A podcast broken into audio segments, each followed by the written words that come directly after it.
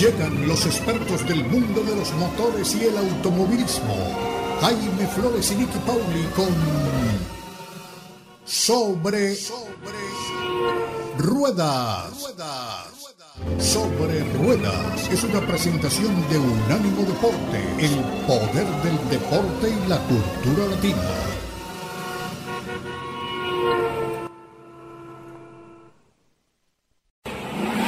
Sobre Ruedas. Sobre Ruedas. El programa donde rugen los motores. Todo bajo la lupa especializada de Jaime Flórez y Niky Pauli. Con todo el análisis sobre el automovilismo en el mundo y la industria automotriz. Unánimo Deportes presenta Sobre Ruedas. Sobre Ruedas.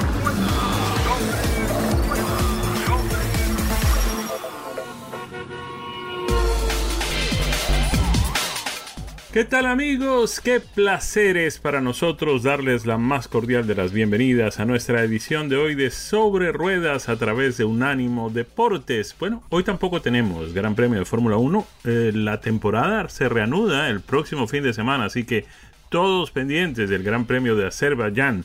Y además, la semana siguiente tenemos el primero de los tres grandes premios que tendremos este año en territorio de los Estados Unidos. Será el Gran Premio de Miami. Pero todos los detalles de todo esto que está sucediendo, aunque no haya grandes premios, los tiene Niky Pauli. Siempre es para mí un gran placer darle la bienvenida a Sobre Ruedas. Hola, Niky, ¿qué tal?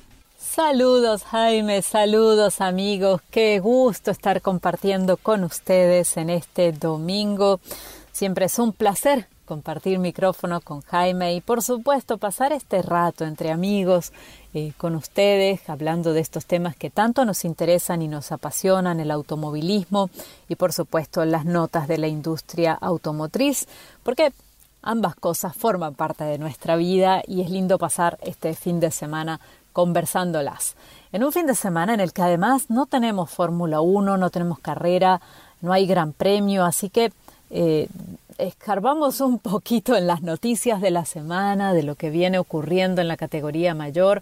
No faltan las noticias. La categoría puede estar eh, sin competencias en las pistas, pero definitivamente no deja de ser noticia.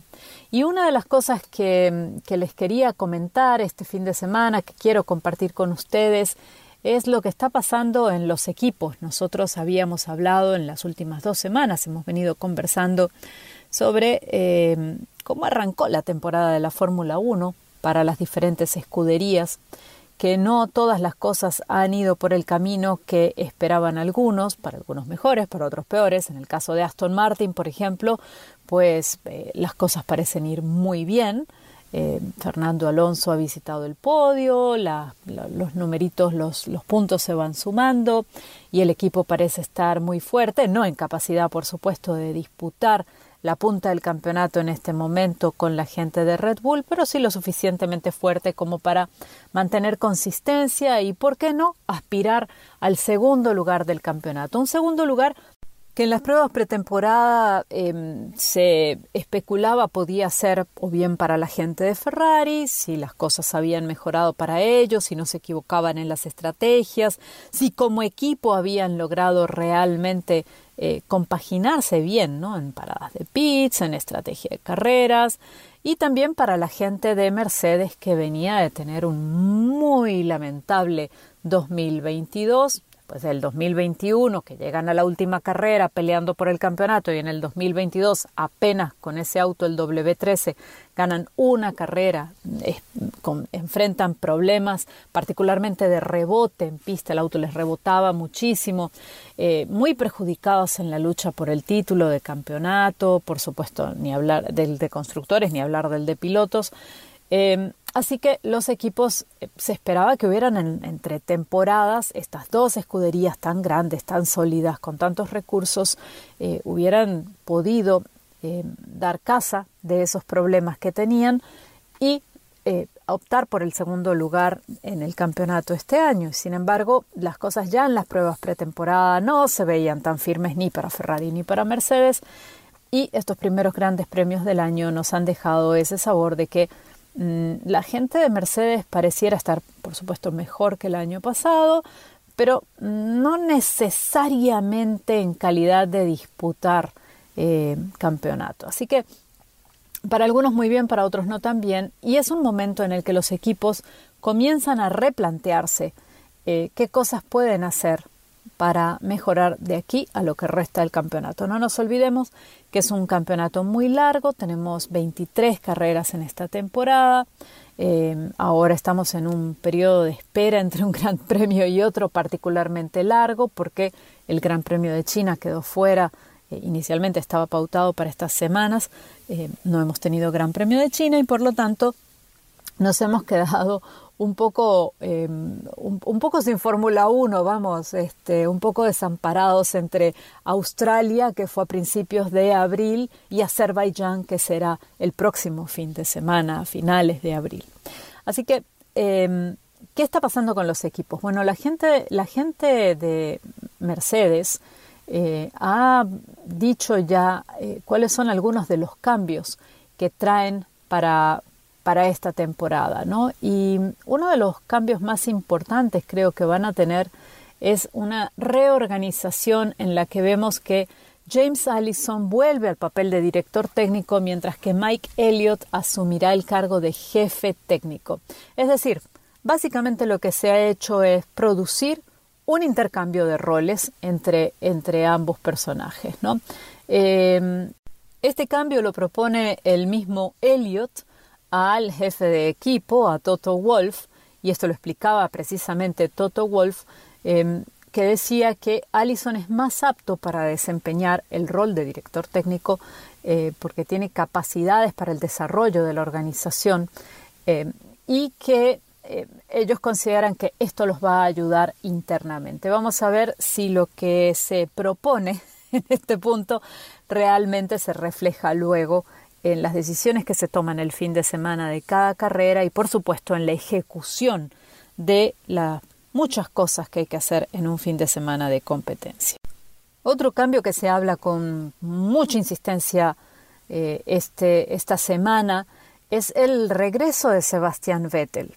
El regreso de Sebastián Vettel a la Fórmula uno. El piloto que dejó la categoría a finales de la temporada pasada se fue del equipo Aston Martin y dijo que de momento no tenía ninguna aspiración de que su vida estuviese ligada a la Fórmula uno. Parece que hacia finales de esta temporada pudiera regresar. Eso sí, no se emocionen porque aparentemente no regresaría en papel de piloto activo.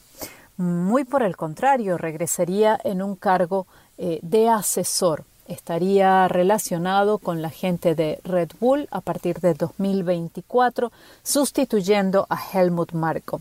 Se especula muchísimo porque no ha habido confirmación oficial de parte de la escudería y por supuesto de parte de ninguno de los involucrados, eh, pero sí la gente de Sky Sports lo ha informado de forma consistente que Sebastián Vettel va a reemplazar a Helmut Marko, que deja la escudería. Eh, ¿Qué tal lo pudiera hacer un hombre que ha sido piloto de Fórmula uno tan, de forma tan reciente, que no ha estado necesariamente relacionado con el desarrollo de un equipo? ¿En cuánto pudiera aportar Vettel como asesor a la escudería? Pues eso está eh, por verse y habrá que, habrá que esperar para poder confirmar esta nota. No sé si a ustedes les gustaría verlo a Vettel de regreso en la categoría mayor, a mí particularmente me encantaría y por supuesto habrá que ver también que, que dentro de este rol de asesor, si se concretase, eh, qué tanto puede influir o no en las decisiones del equipo y cuál será el, el abanico en el, el área de toma de decisiones o de influencia o de asesoría que pueda proveer Vettel, ¿no? Un poco, puede ser un poco más hacia la parte técnica o pudiera ser un poco más hacia la parte de estrategia o dirección de carrera o de identificación de nuevos talentos. Eh, habrá que ver, habrá que esperar y ver. La gente de McLaren tampoco se queda atrás. McLaren ha tenido un inicio de temporada realmente muy cuesta arriba. Ah, es una escudería que ha venido sufriendo eh, en los últimos años, que no está a la altura de esa escudería que, en la que vimos ganar, no sé, a Ayrton Senna o a Lewis Hamilton en algún momento. Eh, no la están pasando bien y han presentado eh, en estos días un nuevo programa de desarrollo de pilotos para ayudar a jóvenes talentos que quieren llegar a la cima del automovilismo. Es algo que eh, ha tenido McLaren ya en el pasado. De hecho, sin ir más lejos, Lewis Hamilton es producto o fue producto en su momento de este plan de desarrollo de pilotos, el McLaren Driver Development, eh, que es un proyecto de la gente de Woking, eh, y que ahora regresa, y Emmanuel Pirro, ex piloto de la Fórmula uno, va a estar encargado de dirigir este programa. Los dos primeros integrantes de este eh, proyecto de jóvenes talentos para llegar a la cima del automovilismo son nada más y nada menos que Alex Palou y Pato O'Ward, Patricio O'Ward, ambos pilotos eh, el día de hoy de la categoría IndyCar. Así que se abren oportunidades para ellos en el Gran Circo. Creo que ambos se las merecen muchísimo y esperamos poder verlos en la Fórmula uno. Alex Palou va a ser el tercer piloto, esto ya ha sido confirmado, para el Gran Premio de Miami, es en el mes de mayo. Eh, esto significa que pudiéramos verlo el viernes en las pruebas eh, libres, ya al volante de un coche de Fórmula uno. Vamos a ver si se cumple. Y hablando precisamente de la categoría Indy, eh, también hay noticias por ese lado. El fin de semana de Memorial Day, último fin de semana, último domingo del mes de mayo, tendremos las quinientas millas de Indianápolis. Generalmente hay treinta y tres lugares disponibles para esta carrera y en la edición ciento siete de las quinientas millas de Indianápolis este año habrá treinta y cuatro inscritos, ya que el equipo Able Motorsports se ha registrado anotando al piloto R C Emerson, un piloto de veintiséis años que anteriormente ya compitió en la categoría, eh, aunque tuvo una participación, digamos, modesta, eh, y actualmente se desempeña como eh, instructor de manejo en una escuela de automovilismo. Así que un equipo que ha confirmado participación, con esto son treinta y cuatro, y con esto tenemos, tendremos lo que se llama el Bump Day, que aquí en Sobre Ruedas con Jaime lo hemos bautizado el día de quítate tú para ponerme yo, que eh, como solamente hay treinta y tres plazas, pues se las tienen que ganar tratando de eliminar por tiempos a alguno de los pilotos ya clasificados y a ver si ese, ese quién clasifica en esas, quién se queda con esas treinta y tres posiciones. Alguien va a quedar afuera porque hay treinta y tres lugares y treinta y cuatro pilotos. Eh, esto es todo por el momento en el mundo del automovilismo. Estas son las noticias que les tenemos para el día de hoy y eh, en el próximo segmento los invito a que se queden con nosotros porque les voy a estar contando qué vehículo he tenido la oportunidad de manejar por estos días y me encanta compartirlo con ustedes. Bienvenidos al segundo segmento de Sobre Ruedas por Unánimo Deportes, y este es el segmento en el que tengo la oportunidad y el privilegio, siempre lo digo, de compartir con ustedes los vehículos que he podido manejar. Me encanta compartir mis impresiones de manejo con ustedes y sobre todo me encanta también recibir sus comentarios, ya sea a través de Instagram, Facebook, Twitter, particularmente de Twitter en arroba media racing. Allí me pueden encontrar. Y esta semana alguien me decía, estoy buscando un S U V, ¿qué S U V me recomiendas? Por favor, tengo una familia grande, ¿qué vehículo puedo comprar? Y eh, precisamente me gustaría responderle a Ricardo, que fue quien me escribió para hacerme esta consulta, y decirle, Ricardo, a ti y a todos los que estén buscando un vehículo de gran tamaño, un S U V para toda la familia, para que haya espacio para los amiguitos de tus hijos, que me decías también que tienes que llevar a los chicos a veces a los partidos de fútbol. Ah, pues Ricardo, una estupenda solución a esto, en un mundo en el que los S U V de gran tamaño y tres filas de asientos ofrecen unas cuantas opciones, a mí me gustaría recomendarte el Nissan Armada dos mil veintitrés. Me parece que se ubica como un muy sólido competidor en este segmento. Y recientemente tuve la oportunidad de probarlo, te puedo garantizar que es un vehículo que ofrece muchísimo. Este modelo, que tuve la oportunidad de probar el dos mil veintitrés, forma parte de la generación que fue presentada en dos mil diecisiete, que fue completamente refrescada en dos mil veintiuno y que, como parte del compromiso de la marca de Nissan con el consumidor, cada año se revisa la oferta y se agregan nuevos elementos que mantienen a este S U V muy joven, muy actual, muy cómodo, muy dinámico y con tecnología al día de hoy. En dos mil veintitrés la lista de los elementos premium se refuerzan. Eh, hay más elementos premium en este S U V, en el Nissan Armada. Mejora los sistemas de tecnología a manos libres y en algunos casos lo que antes era opcional ahora pasa a ser oferta estándar. Para esto en particular siempre les digo, Eh, cuando visiten el concesionario, revisen con cada uno de los especialistas que están allí en el, en el piso del concesionario, que los pueden eh, apoyar. Revisen las diferentes opciones que tienen para los distintos modelos de cada uno de los vehículos. A veces lo que yo les cuento a ustedes es del modelo que me entregaron a mí, pero que no aplica necesariamente a, toda, a todo el abanico de modelos que puede tener cada marca en cada segmento. Eh, a ver, les decía de los cambios para este año. Uno de los cambios eh, que es pa- aplica para el modelo S V, S L y Platinum es que ahora se incorpora Amazon Alexa. Y Amazon Alexa, la verdad, es que permite simplificar y organizar la vida de los pasajeros, ya sea ubicando la música de preferencia o haciendo llamadas telefónicas, entre otras cosas, ¿no? Es poner la tecnología al servicio de nuestro día a día.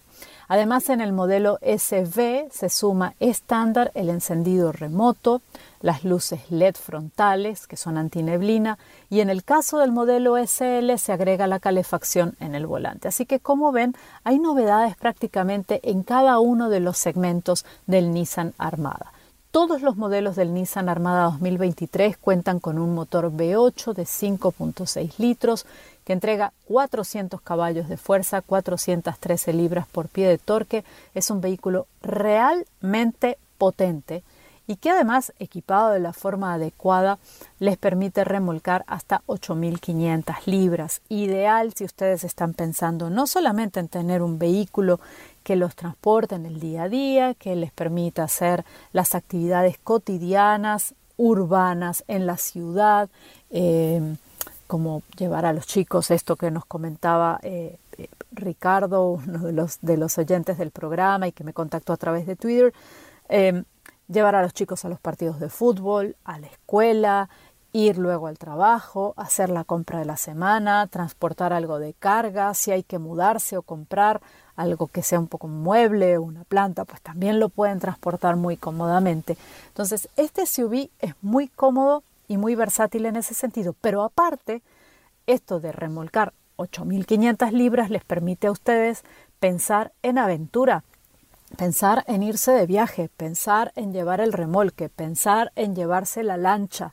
Así que eh, hay versatilidad y eh, creo que hay que tomarlo en cuenta. La transmisión de este Nissan Armada dos mil veintitrés es automática de siete velocidades, eh, rear wheel drive estándar, opcional four wheel drive y eh, les mencionaba antes algunos de los modelos. Les mencioné el S V, el S L, pero se ofrece en cuatro en total. El S, que viene a ser el modelo base, luego tenemos dos intermedios, el S V y el S L, y el tope de gama, que es el Premium. El Premium es el que yo tuve para la prueba, así que algunas de las cosas que les pueda contar yo aquí, de nuevo les repito, cuando vayan al concesionario, consulten a ver si el modelo que ustedes están eh, viendo también las ofrece. Es un vehículo cuyo andar se siente muy sólido y muy seguro. Eh, es un S U V que se siente el tamaño, se le siente el tamaño, se siente el, el, el peso del vehículo, pero no es un vehículo difícil de conducir. Muy por el contrario, es un vehículo que además tiene una dirección amable. Y esto en particular me gustaría eh, hacer énfasis para las damas que también a veces me, me contactan vía Twitter y me preguntan quisiera tener, eh, o me comentan, quisiera tener un S U V de gran tamaño, pero no quiero algo que sea muy, que la dirección sea rígida, que sea muy dura, quiero un vehículo que sea amable de manejar. Pues el Nissan Armada cumple con esas características. Es un, es un vehículo eh, muy amable para eh, manejar. Y es un vehículo del que además tengo que reconocer, me gusta mucho eh, su ángulo de giro. Me permite dar vueltas en U y me permite eh, tomar curvas un poquito más cerradas o entrar en espacios de estacionamiento un poco más comprometidos en términos de espacio. Eh, De, de una manera muy fácil, esa, la palabra creo que es muy amable, es un vehículo que es amable, que no es difícil en el día a día, eh, pese a su gran tamaño es fácil de estacionar, pese a su gran tamaño es fácil de llevar en el tráfico, así que son cosas que hay que tener en cuenta eh, porque pasamos muchas horas de nuestra vida a bordo de un vehículo, así que Eh, son puntos que cada uno de nosotros tendrá su lista de puntos importantes, pero para mí este es uno y siempre me gusta transmitirlo. Les decía que es un amigo para las aventuras también, porque es, es amigo de las aventuras todoterreno, el Nissan Armada. Tiene una tracción inteligente cuatro por cuatro, caja de distribución de dos velocidades, así que no hay una superficie que se le resista. Aparte tiene modos de manejo que nos permiten adecuar la conducción a cada necesidad. Por ejemplo, el modo automático varía la potencia entre las ruedas delanteras y traseras, con lo cual tenemos una mejor respuesta ante condiciones cambiantes en el terreno. El modo cuatro H I nos permite manejar en casi cualquier superficie y el modo cuatro L O es ideal cuando hay nieve en el camino. Es algo que yo no me voy a encontrar en el sur de Florida, donde pruebo este, este Nissan Armada, pero que quizás algunos de ustedes, nuestros oyentes, sí puedan encontrarse en los inviernos en distintas partes del país. No menos importante el sistema de deslizamiento limitado con freno activo, que cuando nota que una llanta comienza a resbalarse, la frena automáticamente y manda más potencia a las llantas que tienen mejor tracción. Esto es un plus, es un adicional en materia de seguridad y creo que para estas personas a las que acabas, acabo de hacer mención, que viven en sitios donde el clima eh, puede comprometer un poco más el manejo, eh, la, la relación de, de, del vehículo con la superficie, el agarre que pueda tener el vehículo, creo que esto es muy, pero muy importante para mantenerse ustedes y a los suyos a salvo con seguridad siempre. Otros datos a tener en cuenta. El primero, frena de una forma impecable. Pasa de sesenta a cero millas por hora en apenas ciento veintitrés pies. Esto es increíble para un vehículo de este tamaño.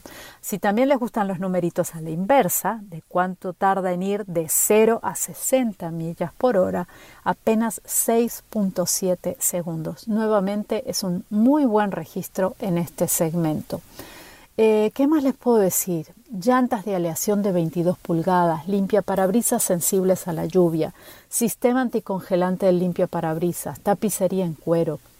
Además, la tapicería en cuero con pespunteado en forma de diamante, es exquisita. Calefacción y ventilación en la primera fila de asientos y calefacción en la segunda fila de asientos.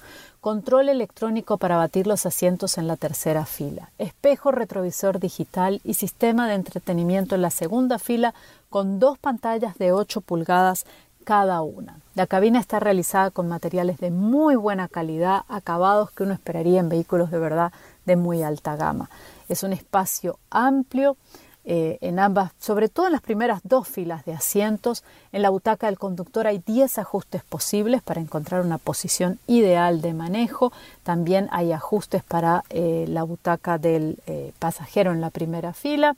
En el caso del vehículo de prueba, tuve siete eh, eh, butacas o asientos.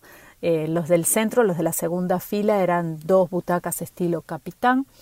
Eh, ¿Qué más les puedo conectar? Les puedo contar. Tenemos pantalla panorámica central táctil con sistema Nissan Connect. Esta pantalla es de doce punto tres pulgadas. La integración entre el sistema entretenimiento e información es muy buena y además es muy fácil de navegar. Y el sistema de navegación ya que menciono la, la palabra, nos lleva de puerta a puerta con gráficos tres D e instrucciones paso a paso que de verdad facilitan toda nuestra vida. Compatible con Apple CarPlay, inalámbrico y Android Auto.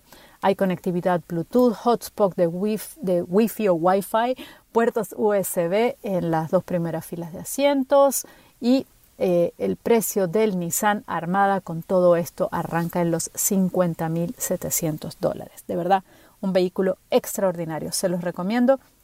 Hemos llegado al final de este segmento y en el que viene Jaime nos va a contar algunas notas de la industria automotriz. Ya venimos con más. Aquí estamos de nuevo con ustedes en otro segmento de nuestra edición de hoy de Sobre Ruedas a través de Unánimo Deportes. Hemos venido hablando sobre el tema de los autos eléctricos. Yo sé que mmm, existe el riesgo de que nos estemos volviendo repetitivos, que estemos hablando todos los fines de semana del mismo tema, que estemos insistiendo en cosas que algunos de nuestros oyentes ya saben. Pero lo que pasa es que cada vez que salimos, cada vez que nos encontramos con personas en la calle, cada vez que tenemos oportunidad de compartir con nuestros oyentes, pues hay siempre alguien que nos hace preguntas relacionadas con el tema de los vehículos eléctricos. Esta semana me sorprendí con una publicación del diario The New York Times eh, que trae eh, bajo el eh, título ¿Confundidos sobre los carros eléctricos? Tenemos algunas respuestas. Y yo he querido traer la colación. Está escrita por el periodista Vikas Bajaj. Eh, fue publicada hace apenas unos días en el diario, repito, el diario The New York Times. Y dice eh, sobre, habla sobre las eh, eh, nuevas restricciones que la administración Biden está proponiendo para los vehículos eh, de motores de combustión interna en lo que tiene que ver con las emisiones de gases tóxicos.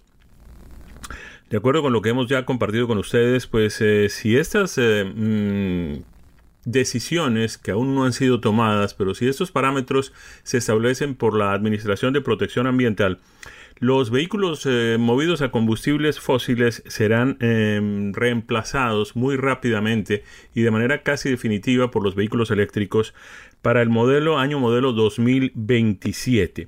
Eh, Para final de cuentas, es decir, el, el propósito final de estas eh, nuevas normas que está promoviendo la administración es que dos tercios de todos los vehículos nuevos que se vendan en los Estados Unidos tengan cero emisiones de gases de efecto invernadero para el año dos mil treinta y dos. Eh, para un comprador de carros eh, de mm, combustible fósil, es decir, carros de motores de combustión internas, el, lo, la idea es que el, el impacto que esto tenga en los compradores sea el mínimo posible. Es decir, estamos hablando solamente de carros nuevos. Nadie va a ir a quitarle a nadie un vehículo eh, con motor de gasolina ni nada de ese tipo de cosas. Pero sí, quienes quieran comprar carros nuevos, a medida que vaya pasando el tiempo y hasta que lleguemos al año dos mil treinta y dos, pues van a tener que comenzar a pensar en las opciones eléctricas, porque no va a haber pues la misma disponibilidad que tenemos ahora de vehículos a gasolina. Obviamente los vehículos a gasolina que todavía estén funcionando para ese momento pues podrán seguir eh, siendo utilizados por sus propietarios. Las cosas comenzar a, comenzarán a cambiar de manera pues ya más contundente a partir del año dos mil veintisiete, cuando el gobierno comenzará a imponer algunos estándares más duros en lo que tiene que ver con emisiones de gases de efecto invernadero, tanto en eh, vehículos eh, individuales, es decir, en automóviles o eh, crossovers, como también en camiones ligeros. La pregunta que mucha gente se hace es, eh, ¿eso me va a obligar a mí a comprar un carro eléctrico? ¿Tengo que comenzar a pensar ya en comprarme un carro eléctrico? Pues no necesariamente. A lo largo de las últimas dos décadas pues ha habido una, mmm, digamos, incursión de más eh, compradores en el tema de los vehículos eléctricos. Aunque todavía pues el porcentaje de gente que está comprando un carro eléctrico o un carro, mmm, que aquí hay que meter pues las dos categorías de carros eléctricos que tenemos hoy en el mercado, que son los puramente eléctricos, es decir, aquellos que solamente tienen motores eléctricos, no tienen un motor a gasolina dentro del compartimiento del motor, solamente motores eléctricos y que se alimentan exclusivamente con electricidad que es pues abastecida al vehículo, a las baterías del vehículo mediante estaciones de carga. Hay otros que son los mmm, P H E V, que son plug-in Electric Hybrid Electric Vehicles. Ese es el significado de esa sigla, P H E V, que son vehículos híbridos, sí, pero tienen baterías suficientes como para que el vehículo pueda moverse sin necesidad de que esté encendido el motor a gasolina. Esa autonomía obviamente es corta, estamos hablando de treinta, treinta y cinco hasta cincuenta millas, es lo máximo que hemos visto, pero eh, permite que la gente que tiene un recorrido diario inferior a esa distancia pues pueda utilizar el vehículo durante la semana sin necesidad de cargarlo, sin, perdón, sin necesidad de usar el motor a gasolina. Hay que cargarlo todos los días sí para tener esa autonomía, pero no, eh, en ningún momento es necesario que el motor a gasolina se encienda. La ventaja que tiene ese vehículo sobre los vehículos eléctricos es que, los puramente eléctricos, pues, es que a diferencia del que vehículo eléctrico, cuando la batería se agota, pues hay que buscar la manera de cargarlo. En los vehículos P H E V, cuando la batería se agota, el motor a gasolina puede seguir funcionando de la manera convencional. Eh, si hay que eh, reabastecer combustible en algún punto, pues se hace la operación que hemos venido haciendo por más de un siglo, que es eh, parar en una estación de servicio, eh, tomar la manguera. Obviamente hay que poner primero la tarjeta de crédito o pagar en efectivo en la oficina de la estación, pero pues uno pone la gasolina en cuestión de minutos y sigue su camino. Con el carro eléctrico la situación no es la misma, por ahora, porque todavía no tenemos la cantidad suficiente de estaciones de carga y todavía no tenemos tampoco la, digamos, la costumbre de parar a cargar un vehículo, cargarlo rápidamente. Ese rápidamente no siempre significa menos de veinte minutos o más y, y seguir el camino. Sobre todo cuando uno está viajando distancias largas, pues este tipo de cosas son un poco inconvenientes. De manera que, pues, todavía parece no ser un buen momento para comprar un carro puramente eléctrico. Sin embargo, algunos fabricantes pues han venido ya cortando los precios. El otro tema es ese, ¿no? Porque los vehículos eléctricos todavía están por encima del alcance de muchos compradores aquí en los Estados Unidos. De todas formas, pues los fabricantes han venido recortando precios de manera significativa. Hemos leído en las noticias cómo la compañía Tesla, que de alguna manera es la pionera en eso de la comercialización de vehículos eléctricos en los Estados Unidos, tenemos que admitir aquí que no es la inventora del vehículo eléctrico, ni mucho menos. De hecho, había vehículos eléctricos antes de que hubiera vehículos a gasolina. Eh, y esto estamos hablando del siglo diecinueve. De manera que pues no fue Tesla el que inventó, no fue el señor Elon Musk el que inventó el auto eléctrico. Lo que sí inventó fue la manera de comercializarlo más eh, profusamente, la manera de introducirlo al mercado. Fue él el que asumió el riesgo de pues que, que la gente le dijera que no a estos vehículos y ha recibido la respuesta totalmente opuesta. Ha habido una gran aceptación por parte del público de los vehículos de Tesla, no solamente aquí en los Estados Unidos, sino en otros países. Pues Tesla ya ha comenzado a bajar los precios de sus vehículos, entre otras cosas porque las baterías también comenzaron a abaratarse. Era algo que veníamos esperando desde hace algún tiempo. Todavía hay mucho espacio para que las baterías se abaraten mucho más y se vuelvan también mucho más eficientes en dos sentidos. Primero, que puedan acumular más carga, y segundo, que sean más pequeñas y más livianas. Recordemos que en la medida en que la batería pese, pues exige del vehículo también más eh, gasto de energía para poderlo impulsar, para poderlo transportar de un sitio a otro. De manera que baterías más pequeñas y más livianas significan también más rendimiento del vehículo. Si a esto se le suma una capacidad de carga mayor y, una, y, y además una velocidad de recarga también más significativa, pues los vehículos van a ser considerablemente más eficientes. Y si a eso le sumamos lo que ya estamos comenzando a ver, que es que las baterías se están haciendo cada vez más baratas, no al ritmo que quisiéramos naturalmente. Nunca las cosas se abaratan al ritmo que queremos, pero de todas formas sí ya están permitiendo que fabricantes como Tesla y como Ford estén bajando los precios de sus vehículos.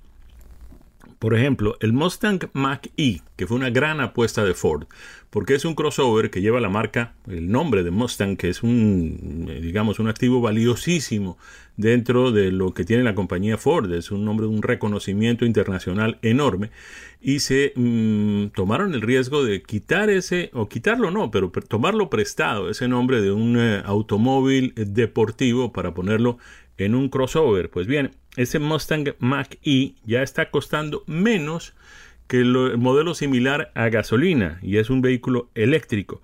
General Motors también ha anunciado, al igual que otras compañías, que pues pondrán en el mercado vehículos eléctricos a precios mucho más asequibles. Se espera que el Chevrolet Equinox eléctrico, que está por llegar, que es un, eh, un vehículo utilitario deportivo, eh, comience su precio uh, sugerido al comprador cerca de los treinta mil dólares. Y ya estamos hablando de vehículos que pues tranquilamente pueden superar eh, los niveles de autonomía de doscientas millas. Recordemos que cuando empezamos a manejar autos eléctricos, recuerdo que el primero que manejé fue uno de Nissan, el Leaf, tenía una autonomía de noventa millas, que era bueno, está muy bien para uno, un día o dos, pero, pero para una semana entera eh, realmente no era el vehículo más conveniente, había que pensar en estarlo cargando prácticamente todos los días.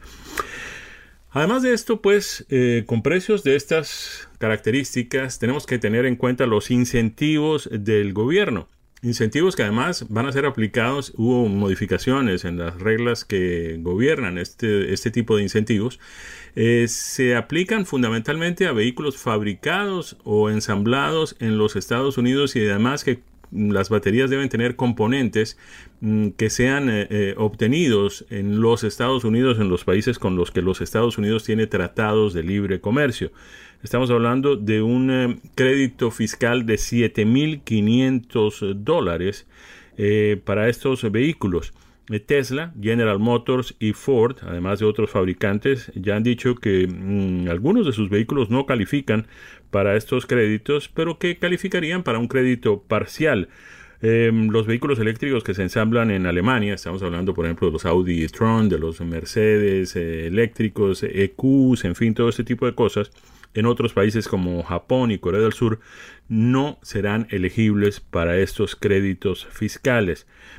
También el gobierno está limitando estos créditos al eh, precio de estos eh, vehículos eléctricos eh, y a lo que eh, las eh, parejas o los individuos que los compren ganan eh, como salario o como ingresos por año y que aparece pues en sus declaraciones de impuestos.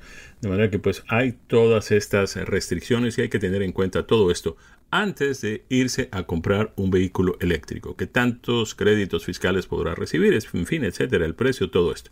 De todas maneras es algo que va en evolución, es una noticia que todavía no hemos escuchado completa y aquí estaremos en Sobre Ruedas trayéndoles a ustedes actualizaciones eh, frecuentes sobre cómo va el tema de los vehículos eléctricos en los Estados Unidos.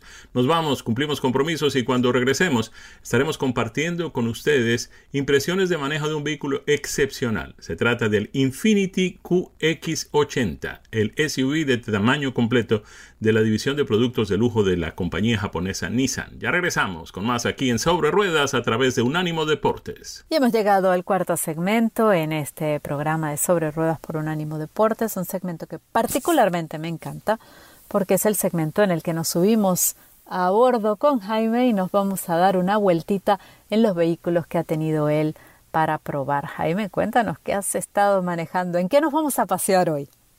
Efectivamente, Niky, sí, aquí estamos para compartir con ustedes impresiones de manejo del Q X ochenta de la marca Infiniti, la división de productos de lujo de la compañía japonesa Nissan. Y mira qué cosa interesante, porque eh, pues bien, tú nos compartiste tus impresiones de manejo sobre el Nissan Armada y este es justamente... Yo me atrevería a decir que es eh, como el hermano rico de la Armada, ¿no? Porque pues, es el producto de Infiniti mmm, mucho más eh, sofisticado que el Nissan Armada, eh, considerablemente más caro también que el Nissan Armada, pero mmm, no necesariamente menos capaz y mucho menos, menos eh, eh, agradable de conducir. Es un vehículo absolutamente excepcional. Pertenece a esta categoría un poco satanizada, por usar una palabra un poco compleja, pero que representa algo de lo que ha venido sucediendo con estos vehículos. Se ha calmado un poco, pero hubo hace un par de décadas una verdadera campaña en contra de los S U Vs, los utilitarios deportivos, sobre todo los de tamaño completo, que tanto han venido agradando a los norteamericanos por mucho tiempo. Y la gente compra lo que le gusta. Sí, ya tuvimos aquí algunos experimentos por parte del gobierno en el sentido de obligar a los compradores a adquirir ciertos tipos de vehículos que no eran exactamente los que la gente quería tener en su driveway. Eh, aquí existen una serie de costumbres interesantes eh, que son muy americanas, son inequívocamente americanas. Eso, por ejemplo, de las madres que llevan a sus hijos a las prácticas de deportes, esto de los viajes eh, de aventuras de fin de semana, esto de transportarse por las magníficas carreteras eh, de que goza este país y que pues no son exclusivas de los Estados Unidos, pero sí son mucho más notables aquí que en otras latitudes. Y la gente viaja mucho por carretera. Además, a eso se suma eh, la enorme ventaja de tener unos precios de combustibles que han sido tradicionalmente considerablemente más bajos de los que se pagan en, en países europeos o en países, eh, a excepción tal vez de algunos pocos del Medio Oriente, en fin. Pero aquí la gasolina sigue siendo muy barata comparada con el resto del mundo, y eso nos permite pues viajar por carretera en grandes cantidades. Eh, quienes vivimos en la Florida y tenemos la suerte de poder ir con alguna frecuencia a los parques de atracciones del centro de nuestro estado, ahí cerca de la ciudad de Orlando, pues vemos con mucho agrado además cómo mmm, cuando uno llega a uno de los estacionamientos, por ejemplo, de los parques de Disney, uno ve placas de todos los estados del país. Hemos visto inclusive de Alaska, vimos una vez una de Hawái y obviamente de nuestros países vecinos también. Vienen cantidades de canadienses a, a, al sur de la Florida. Igual eh, sucede con los mexicanos. Hay placas de México por todas partes, de los diferentes estados mexicanos también. De manera que eso demuestra cómo existe en los Estados Unidos pues la costumbre y la cultura del tráfico en la carretera, del viaje por carretera, del viaje en vehículos.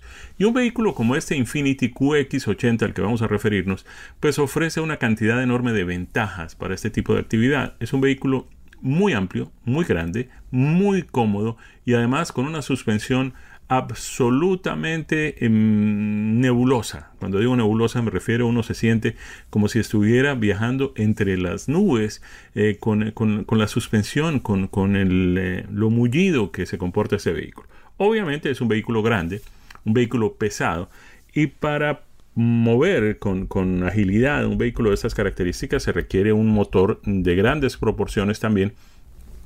Y ese motor de grandes proporciones pues también consume en grandes proporciones eh, cantidades y cantidades de combustible.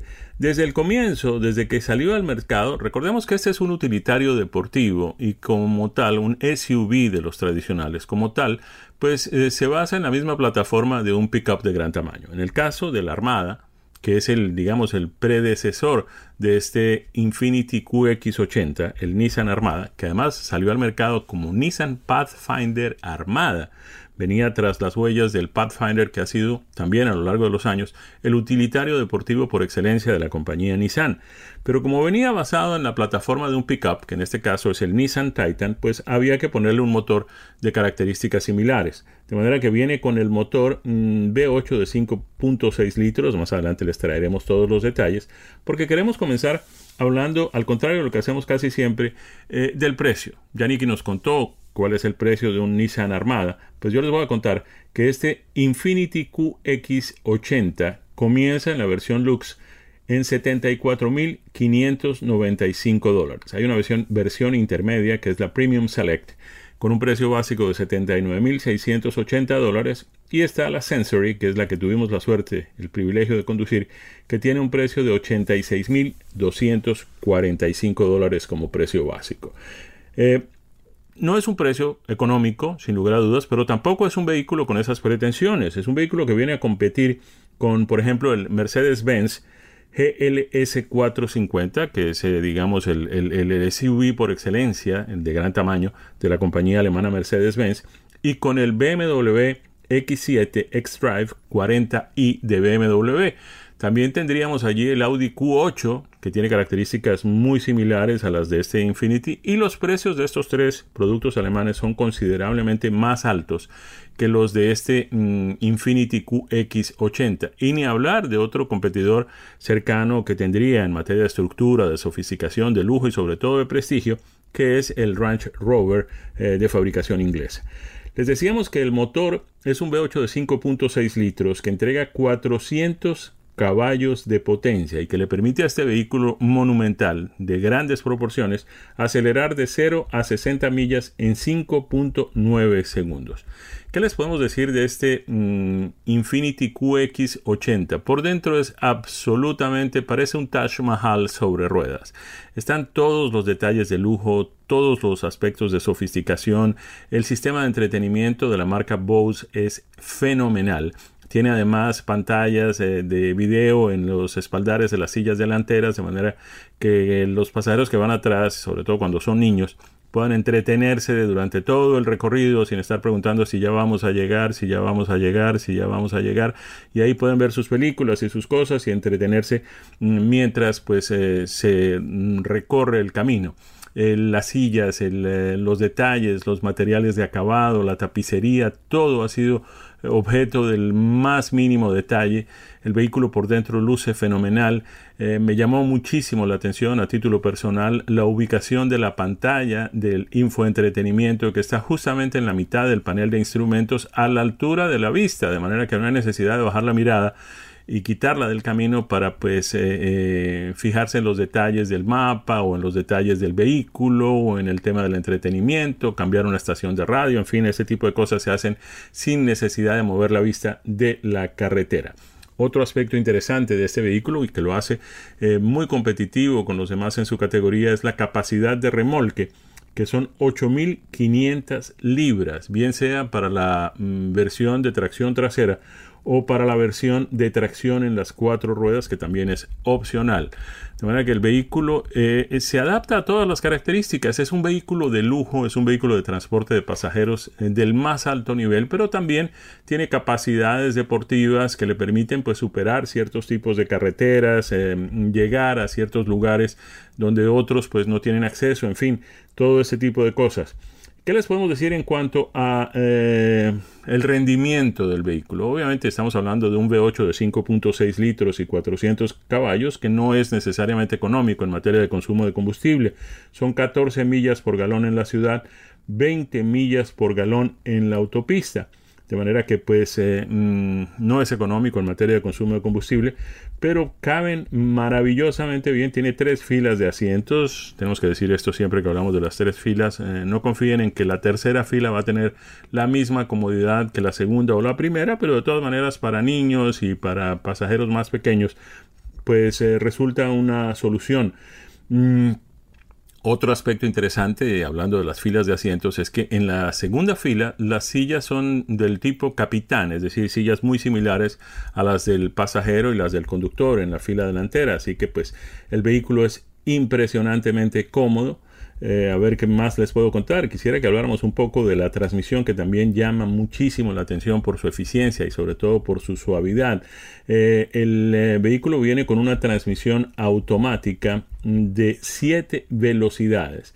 Les decíamos que son cuatrocientos caballos de potencia, cuatrocientas trece libras por pie de torsión, que es lo que responde por esa agilidad en la aceleración de cinco punto nueve eh, segundos de cero a sesenta millas.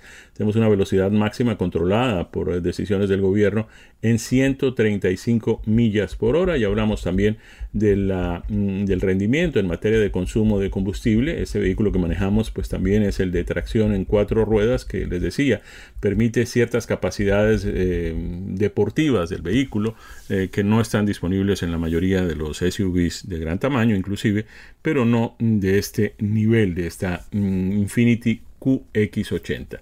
Les quiero insistir, cuando la manejen, si es que van a probar una, eh, que se fijen en el sistema de audio. Es un Bose que tiene trece bocinas y siempre les recomendamos, no tomen lo que decimos eh, como letra escrita, sino vayan al concesionario, denle una mirada al vehículo, sáquenlo a, a dar una vuelta por allí, pruébenlo, porque realmente es un vehículo que bien vale la pena. Para el teléfono celular tiene el sistema de carga inalámbrico y además cuenta con varios eh, puertos de carga U S B y con una toma de ciento veinte voltios, por si acaso uno tiene que usar el computador y recargarlo, en fin, todo ese tipo de cosas. Ahí hay ciento veinte voltios para el que los necesite. De manera que recomendamos ampliamente este Infiniti Q X ochenta.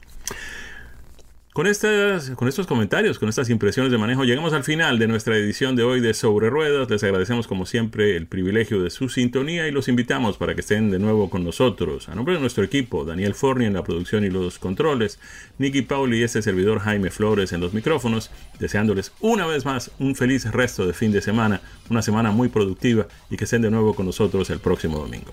Felicidades para todos. Esto ha sido Sobre Ruedas, una presentación de Unánimo Deportes.